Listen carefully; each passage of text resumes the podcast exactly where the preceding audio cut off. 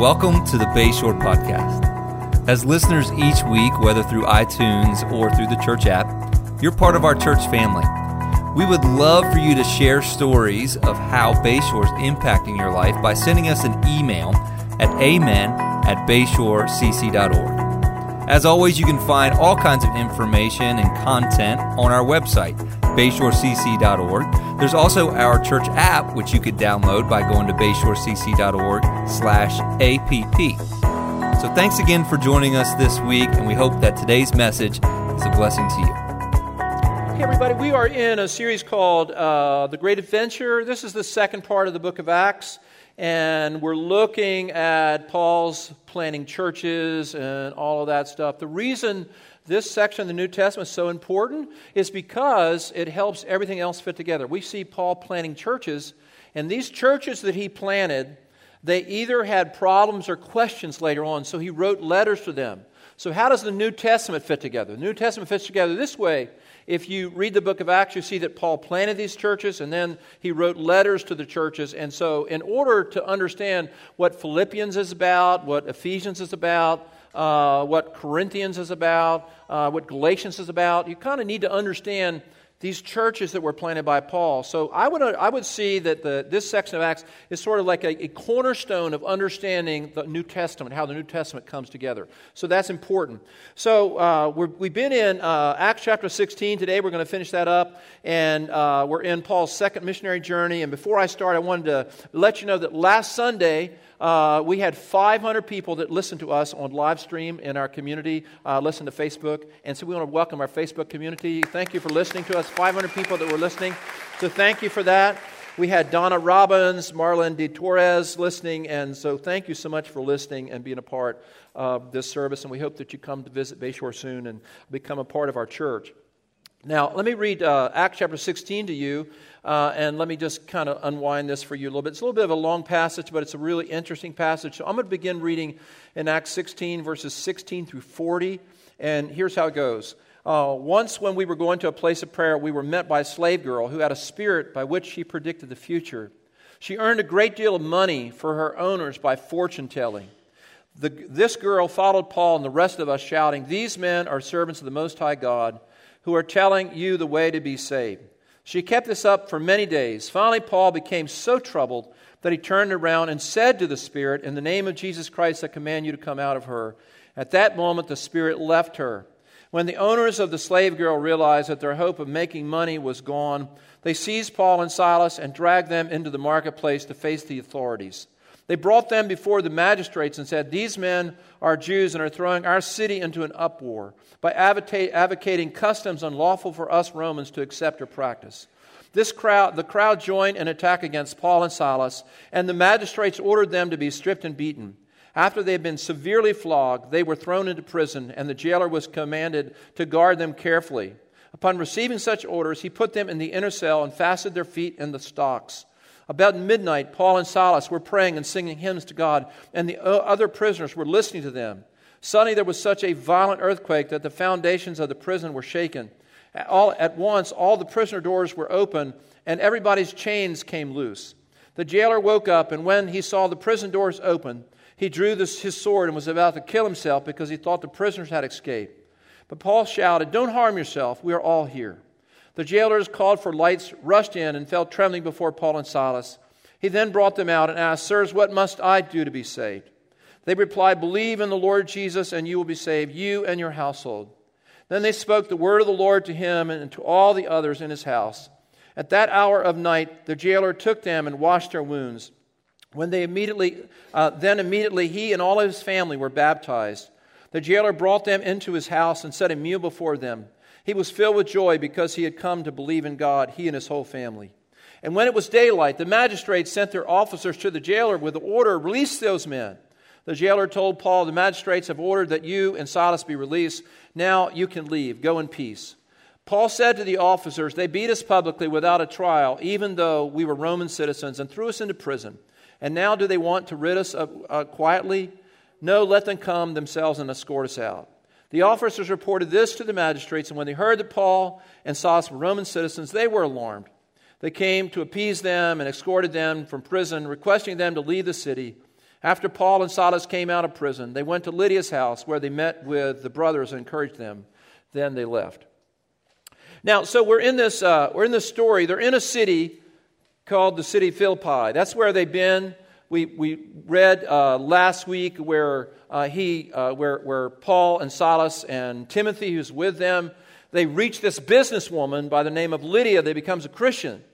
So he, they're in Philippi. Here's a map we'll put on the screen. So just like a little geography for you before we get started. If you look way in the corner, you can see Philippi. Uh, and Philippi is uh, uh, was an ancient city. Had a big uh, uh, had had a big uh, you know uh, uh, area where people would gather, uh, outdoor uh, theater.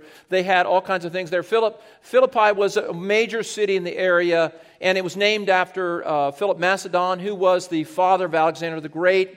So you got this, you got this really interesting city, and Paul goes there, and he, he's, they're in Europe. So he's, they're, they're going west, and they're in Europe. So the first person that became a Christian in Europe was a wealthy businesswoman by the name of Lydia. So you think about that. He's going to Europe, and he meets this woman who she sells purple cloths. She's from this city called Thyatira, and she is she's a wealthy businesswoman, and she receives Jesus. So the whole thing about how things start at Philippi are very positive, and, and God's moving. It's often how it works with Paul's ministry. He goes into a city, everything's good. It's like Jurassic Park. Everything's great at first, and then everything goes crazy. And so that's what happens with Paul here. You know, things are going good, and you have uh, you have Lydia become a Christian, and and and and things are really begin to happening. So you have this this story where it says in this part of what we read, that Paul is on his way to a place of prayer, and when he's on his way to a place of prayer, he meets this woman that's completely different than Lydia. Lydia was educated, Lydia was rich, Lydia was independent, Lydia was confident, and you got this slave girl. She's poor, uh, she's being abused and controlled by other people, so she's the antithesis of what Lydia is. And the Bible says that she has a spirit inside of her. And we'll talk about that in a little bit. She had a spirit inside of her, and she had the capacity, according to this text, to predict the future.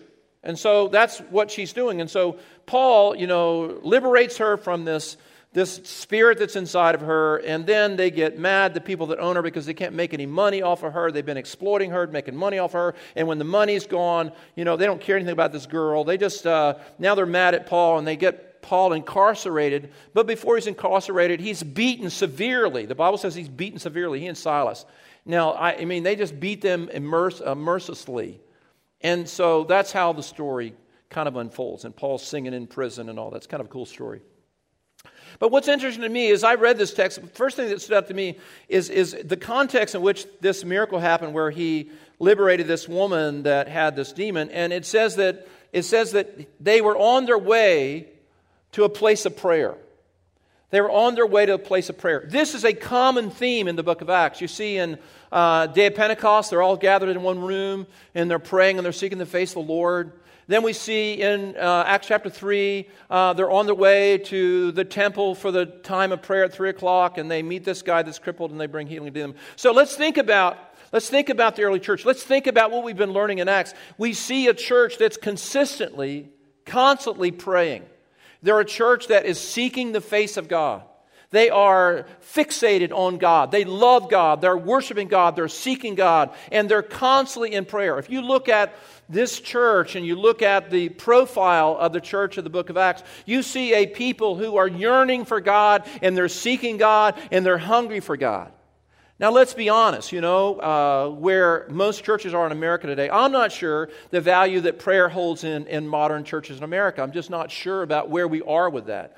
And that's not to be critical, it's just an observation. I think that what we desire most in American churches, we desire really, really strongly, we desire Christian entertainment.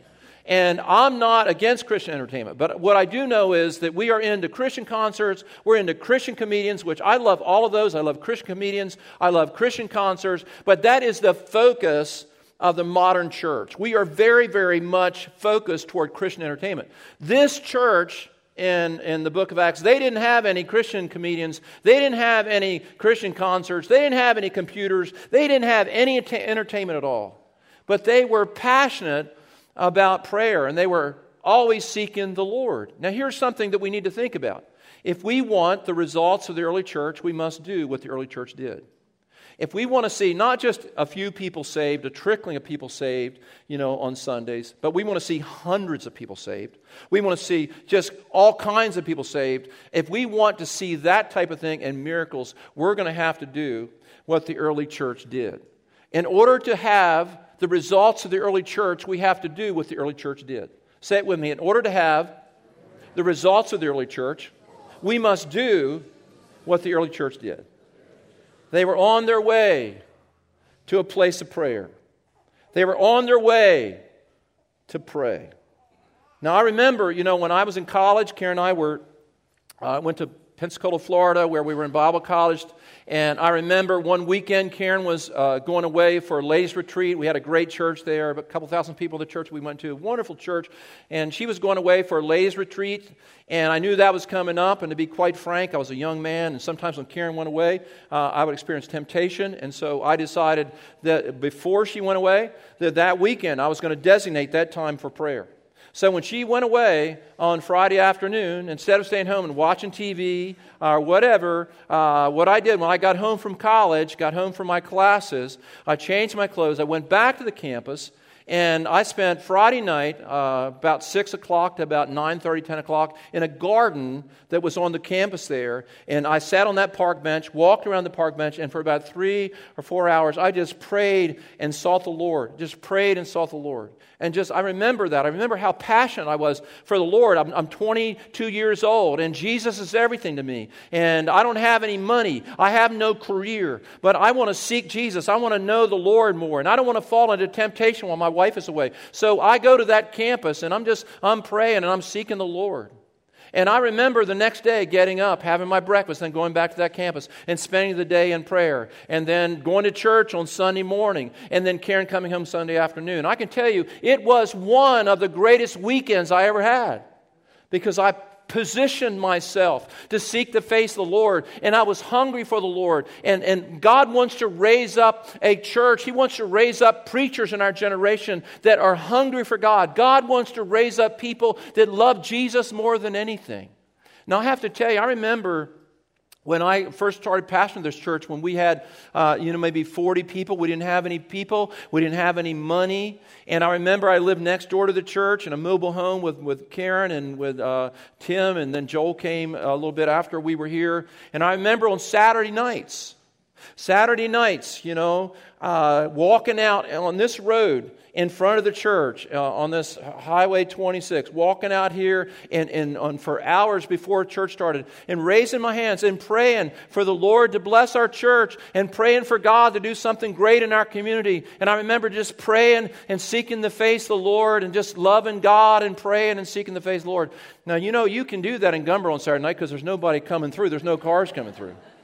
I wouldn't recommend doing that everywhere, but I did that, and I remember the hunger and passion that I had for the Lord. And I, can, I have to tell you, I have to, I have to make myself now. I want to make sure that I can get back to that level, because if we want the results of the early church, we're going to have to do what the early church did. Can you say, say a big amen? We don't. Let's give the Lord a praise offering there. Listen, we don't we don't want to just have church. We don't want to just like go through the motions. We want we want to be a church where Jesus is live. Jesus is ministering to people. It's not just about entertainment. It's not just about good sermons. It's not just about good music and all that. All that's important. It's not just about the lights. It's about the presence of Jesus being here and people knowing that Jesus is real. Because if we want the results of the early church, we got to become a praying church and seeking the face of the Lord.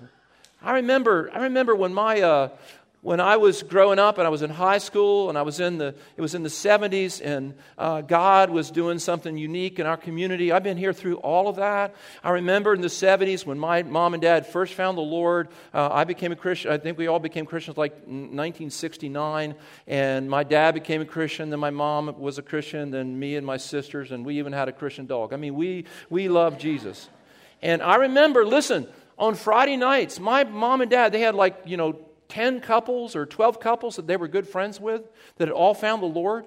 And those couples, we, they would get together, bring all the kids together, put us in a room, throw some food in there, lock the door, and then they would they would go in the living room And they would fill all the couches and all the chairs. And some of the adults would be sitting on the floor. And they would be praying. They would just meet to pray and seek the face of the Lord. And we'd be in the other, I can tell you, I can, I can remember being in the other room as, you know, as a kid. I could hear the volume of my parents praying. I could hear my dad's voice. I could hear those couples praying and seeking the face of the Lord. Now that was the spirit of this church. They were constantly praying. So one of the things we're going to do this year, this is an announcement uh, for Easter. Uh, on Good Friday, we're going to have, a, you know, on, on Easter Sunday, we'll have packed out here people everywhere, and we've got an amazing service plan. It's going to be incredible. I'm already excited about the message. I'm excited about the music and all that. But on Good Friday, we're going to open up our church at eleven o'clock. And anybody that wants to come to pray over every chair that's in this auditorium on Good Friday, we invite you to do that. Pastor Jeff and Mickey are going to be leading that, and we're going to be every single chair in this auditorium. We're going to pray over it. But who's going to sit in that service and uh, sit in that chair in the nine o'clock, the ten thirty service? We want God to do something in them. It's just not up to Pastor Danny to preach a good, clever sermon. We want God to minister to them. We want the Lord to touch them. Well, you remember last uh, last time we were in the Book of Acts when I preached. Last time it says that the Lord opened the heart of Lydia to hear Paul's message. We want to make sure that on Easter Sunday that God is working and open people's heart to receive the Lord. So that's what we're going to be doing. So uh, and uh, so if you want to come on Good Friday at eleven o'clock to pray, and at twelve o'clock in the in the new uh, chapel, Pastor Jeff and Mickey will be leading a, a, a Good Friday service, a short Good Friday service. So if you'd like to be part of that, that'd be great. But listen, prayer is the key to the success of the early church. What did they do? It was really, they were constantly praying and seeking the face of the Lord. And so uh, I'm just loving, loving what God is saying to us through that. So they, they meet this girl that, as I mentioned, is the antithesis of, of Lydia. They meet this girl that is, uh, she is a slave girl, and she has a spirit of divination. A spirit of divination. So we got to look at that a little bit. This is a whole different thing for us to think about. What does it mean that she had a spirit of divination? What does it mean? What are demons? What does this all fit in? We find this in the book of Mark. We find it in the uh, book of Acts. We find it in the ministry of Jesus. Demons. Here's an interesting thing about demons. Demons, uh, it is uh, a one-third, one-third of the ministry of Jesus had to do with the demonic. People that had spirits that, that that gave them difficulty. So you have in this story, you see a little bit that, that there's something going on here that's just not normal. There's a spirit behind what uh, is going on in this lady's life. So that's an important thing for us to note. Now here's what I want to just mention to you, what I think about this text. I want to say this to you. I believe that all of our problems aren't just circumstantial. I believe that sometimes we are in a spiritual battle, that there's spiritual warfare. The Bible says this in Ephesians chapter six. We do not wrestle just against flesh and blood, but against principalities and powers of darkness. I'll say that when we do not wrestle against flesh and blood, but principalities and powers of darkness. Now, I don't believe everything, every struggle we have is a demon. I don't believe that at all. In fact, I believe some of our problems, we don't have a demon. We just need a nap. We just need a nap. We're just tired and we're irritable. But sometimes we wrestle with, with uh, spiritual things that become an issue in our life. And so we need to be aware and cognizant of that. Anybody ever read The Screwtape Letters by uh, C S Lewis? Ever read that book? Great book about the strategy of the enemy and trying to afflict us and all that. So that's an important, important thing for us to think about. So sometimes, you know, we're just having a bad day. Sometimes there's actually a spiritual battle that's going on that we wrestle with. I know in my life sometimes I'm just tired or just having a bad day. But then there are moments Moments. There are seasons where I know I'm in conflict with one of the minions, one of the, the spirits of the enemy, and I have to, to deal with that. We listened to this guy uh, this weekend at our marriage conference, uh, Jimmy Evans, that was uh, one of the pr- uh, presenters. And uh, this guy, he was like over the X O marriage conference that we did. And he had, uh, you know, thousands and thousands and thousands of people. I think he's like the primary uh, overseer of the Gateway Church in Dallas now that has about forty or fifty thousand people. Amazing guy. But he was talking about uh, when he and his wife were first married and they were first in ministry, that they had this extended fight. And it's almost like they were, they were almost going to break up in the early part of their marriage. That their marriage was very, very vulnerable. And it's almost like that they weren't going to make it. And uh, so they had this fight one time that went on for like three or four days. Uh, those of you that are married, you ever had one of those extended arguments that just go on for days? Aren't they wonderful? You know, so uh, there was one of those things that uh, he was going on, and, and his wife, he said, his wife said to him, it was Wednesday night, you want to go to Bible study? And he said, no, I'm not going to Bible study. He was mad at her, mad at God and everything, so he wasn't going to go. And so she went, and as she went to the Bible study, there was this you know little prayer warrior lady in the prayer group, and she saw uh, Jimmy Evans' wife, Karen, Karen Evans. He, she saw her, and she could tell that she was something was bothering her. And she said, you know what? This this little old lady went to her and said, you know, I've been praying for you and Jimmy all day long. And she said, when I was praying for you today, I saw a lion roaring in your living room trying to destroy your marriage. And and so Karen Evans said she went home to Jimmy, and they've been fighting for three or four days. And they sit in the living room, and, and, and Karen Evans says to Jimmy, this is what this lady said. And, and they took hands, and they held hands, and they rebuked the devil. They were new Christians. They just rebuked the devil in the name of Jesus. And Jimmy Evans says at the moment that they did that, there was this release in their home. There was this peace in their home. And all of a sudden, the Lord began to take that spirit of contention out of their home. And now, they, they minister literally, literally to thousands and thousands of couples. So sometimes what we're dealing with is a spiritual uh, warfare. And so this woman had a, a spirit by which she predicted the future. Now let me just say this. Now this is going to be controversial, but I'm just going to say this. Uh, and this is me. I'm just telling you about me. I'm not going to play with no Ouija boards myself. I'm not playing with no Ouija boards. Because people say, oh, that's just a game. That's just a game. Well, it could be a game, but there's a spirit associated with stuff. Like, I ain't going to see no palm reader. I don't, I, I'm not going to do it for fun. I'm not going to get with a group of people and have people, you know, some strange woman that may have the devil in her read my palm. I'm not going to do that. Because if I, anything I need to know about the future, I want to find out from the Bible, and I want to find the Spirit of God to teach me what, what I need to know about the future. I don't want any devil in that thing. So there you go. I'm not even going to get into Harry Potter because I'm not a stupid man. I'm not getting into that. All my family, I was kidding with my family. They know how I feel about that, and they're all reading it. But anyhow, I'm just like, that's, that's me. But anyhow, that's just me. But this woman, this woman had a, she had a, uh, here's what it says. Literally, the Greek says, she had a spirit, a python. A spirit, a python. A python spirit.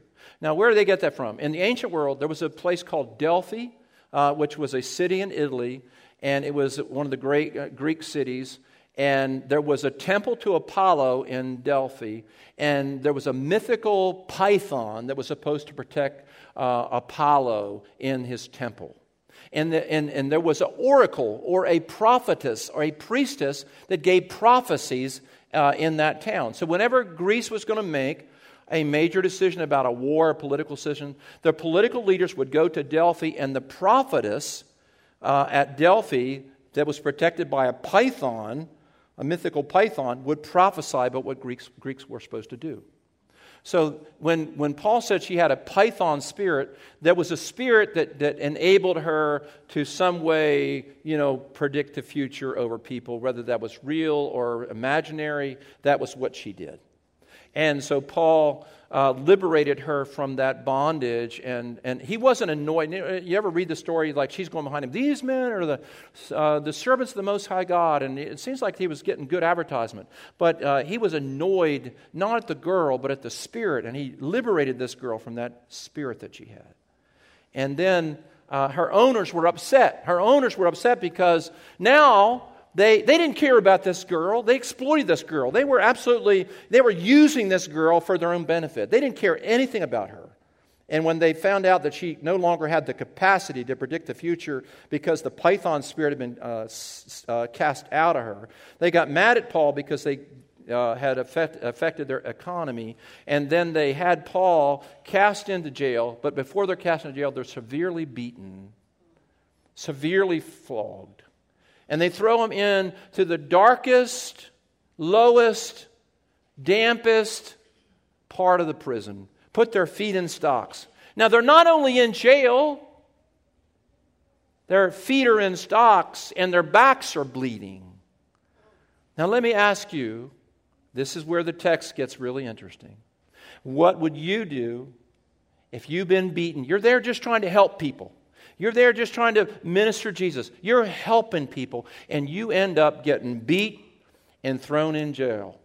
What would you do? Because here's the principle. The principle is, it says they began to sing hymns to the Lord and worship the Lord at midnight. Listen to this. You never know who you are when things are going good. You only know who you really are when things are going bad. You never know who you really are when things are going good. You only know who you really are when things are going bad. And we see inside of Paul what kind of person he really was. He was a person who had integrity. He was a person who really loved Jesus, and it wasn't a show. Let me tell you something. It's not, it, you know, when you look at a Christian and everything's going good, that means nothing. That means nothing. When you see a Christian going through hell and they're going through a divorce and things are just, everything's going wrong and they lose their job and their life is like the epitome of a country song, everything is going bad. And you see them still worshiping Jesus, you know that there's somebody there who is real, who is real. Say this with me. It is not good times that show my true colors, only bad times. When I was uh, in college, wait, after I finished college, Bible college, um, when I got done with Bible college, I, I, you know, I didn't have a church to go to. I graduated in May, and so I got a job at Shakey's Pizza in uh, Pensacola, Florida. I was the uh, dough guy. I made pizza dough, uh, pizza skins. I was the skin man. That was my title there, and uh, one more Liberty Bible College student successfully employed. There I was, and uh, I had that job, and I remember this one guy at the Shakey's Pizza. I was trying to win to the Lord, and I was telling him about Jesus, and I was trying to be a good worker, and I was trying to be a good example. I'm always inviting him to church, and he would just always blow me off. Never wanted, never wanted to come. One day, we were there working, and I was in the, another section of the restaurant, and he had been sterilizing these pizza pans. They would put a stack of pizza pans in the uh, in the pizza oven there and heat it up, and so it would sterilize the pizza pans. And he got one of those big steps and sticks and pulled out all the pizza pans and set it on a table, and he went around the corner, and I came back around, and I saw the pizza pans, and I thought they needed to be put away, and I didn't know they'd just come out of the oven.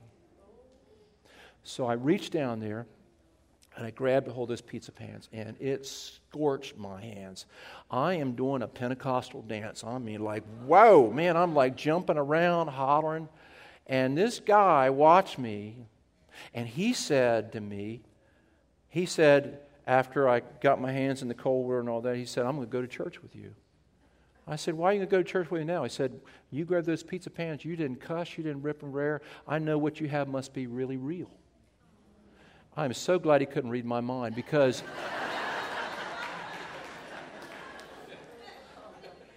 I'm cussing up a streak in my mind. I'm telling you, it was awful.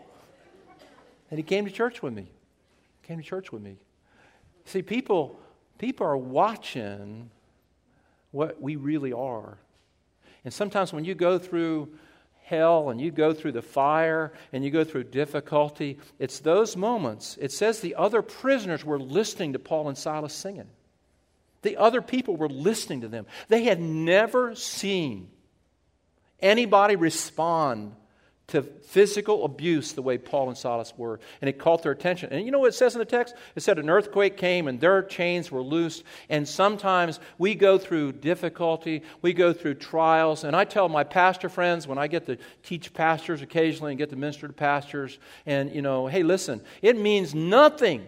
It means nothing when everything's going good. It means nothing when people are coming out of the wazoo and you, you, everything's going right in your ministry. It means nothing about your character. What really proves your character is when you go through adversity, because adversity reveals who we really are.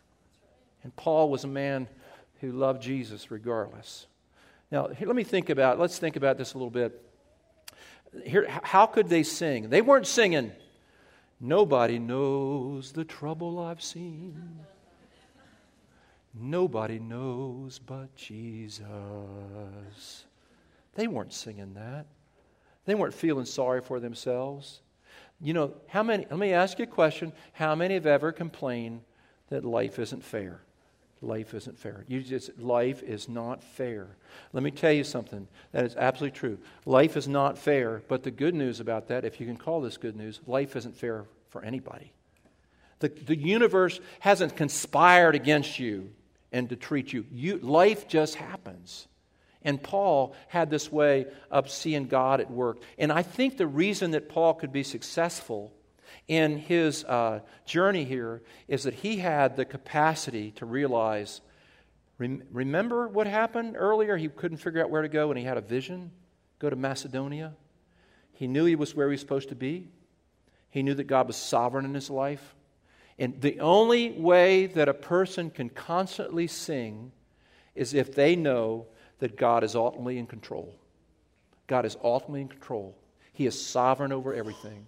And I believe that with all of my heart. People say, well, what about this? What about that? What about this situation? I understand the complexities of that, but the way I live my life and what works for me, because I prayed years ago, Lord, show me what really works. Show me how to live this. Show me how this really works. And I've learned and am learning about the sovereignty of God. Everything I go through, God is in control, and I know that, hey, I'm in the situation I'm in because God is God. And uh, as R C Sproul said, if there's one uh, maverick molecule in the universe, God is not God. God is God. Say this with me. God is sovereign, God is sovereign. Over my life right now. And remember this as I close. There's always an upside to every down situation in your life. There's always an upside to every down situation in your life. You say, what is the upside for Paul being beat? Uh, and Silas being beat, and them being abused and punched, and they're bleeding, and they're thrown in jail. What's the upside to that? Well, the upside is obvious in this story. There was a jailer that was in that jail that heard Paul singing, that saw the earthquake. And his family, not just himself, but he and his whole family were saved. My question is, would that jailer have found Jesus if Paul had not been in that prison? It seems like God positioned Paul and Silas by his sovereignty to be in that spot at that moment. And they were singing and worshiping the Lord. And a jailer who was a pagan jailer heard God and came to faith.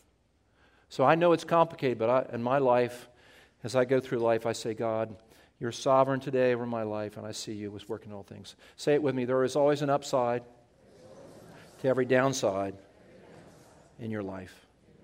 So this week, as I close, I was reading about, uh, I was reading about this guy named uh, Spencer Silver, who back in nineteen sixty-eight works for worked for I B M, and uh, his job was to I B M had commissioned him to create this new glue uh, that was supposed to be very strong, uh, and he, his assignment from I B M was to was to make this glue uh, that was the strongest glue I B M had ever uh, ever produced. Instead, he came up with this glue through a, this failed experiment that became the weakest glue that I B M had ever made. So his assignment was to make the strongest glue, but he ended up making the weakest glue. And so he thought, you know, what? A, this is an interesting invention. You could stick this glue, but you could unstick it and then stick it again. In nineteen sixty-eight, he came up with that. And, you know, in I B M, like, what the world? This is not what we asked you to do. It looked like a fail, failing moment. But what happened was, you know, for five years, he kept, like, pitching that. You know, we got to do something with this glue. And there was this guy that he was a friend with in I B M, a guy named Art Fry, who went to the Presbyterian Church, Saint Paul, Minnesota. And he sang in the choir. And on Wednesday nights, when he'd go to choir practice, he would put little pieces of paper in the hymnal to uh, mark his spot, and then when he'd come back on Sunday, those little pieces of paper would fall out. And Art Fry thought, hey, Spencer Silver has developed this glue. What if we made bookmarks with a little glue on it we could stick on as bookmarks, and you could pull them off and mark the pages? So they developed what was called Post-its. How many have ever used Post-its? How many could not live without Post-its? Do you know how many of these they sell a year? fifty billion. fifty billion. Here's a picture of Art Fry and Spencer uh, uh, Spencer Silver. The guy, the, uh, the guy on the right is Art Fry. He's the choir member uh, the Presbyterian Church, Saint Paul, Minnesota, that got the idea during church, during a boring sermon. And he thought, he went to his friends, Doctor Uh, Spencer Silver, and said, I know what we can do with your glue. And he came up with that. Every, every downside has an upside. Every jailer next to the Apostle Paul needs to hear about Jesus. It looked like a downside, but it was really an upside. Say this with me before we pray. My downsides are really upsides that God's at work in. Lift up your hands this morning. Lord, we thank you, Father, for your sovereignty in our life, that you are a sovereign, holy, powerful God. We thank you, you've never said, oops, you've never made a mistake. And we thank you that you're at work in our lives right now. And we find strength and comfort in your word. We thank you for Paul singing in jail. Help us to sing in the dark places of life because you're sovereign and you still are at work in our life. I pray your blessing on our church as we go into a brand new week. We know that you're with us. We know that you're going to empower us, and we're going to have a great week because you're with us and you're working in our life. And we love you, Jesus, with all our heart. Help us to be a praying church and fill us with your love in Jesus' name. And everybody said, amen and amen.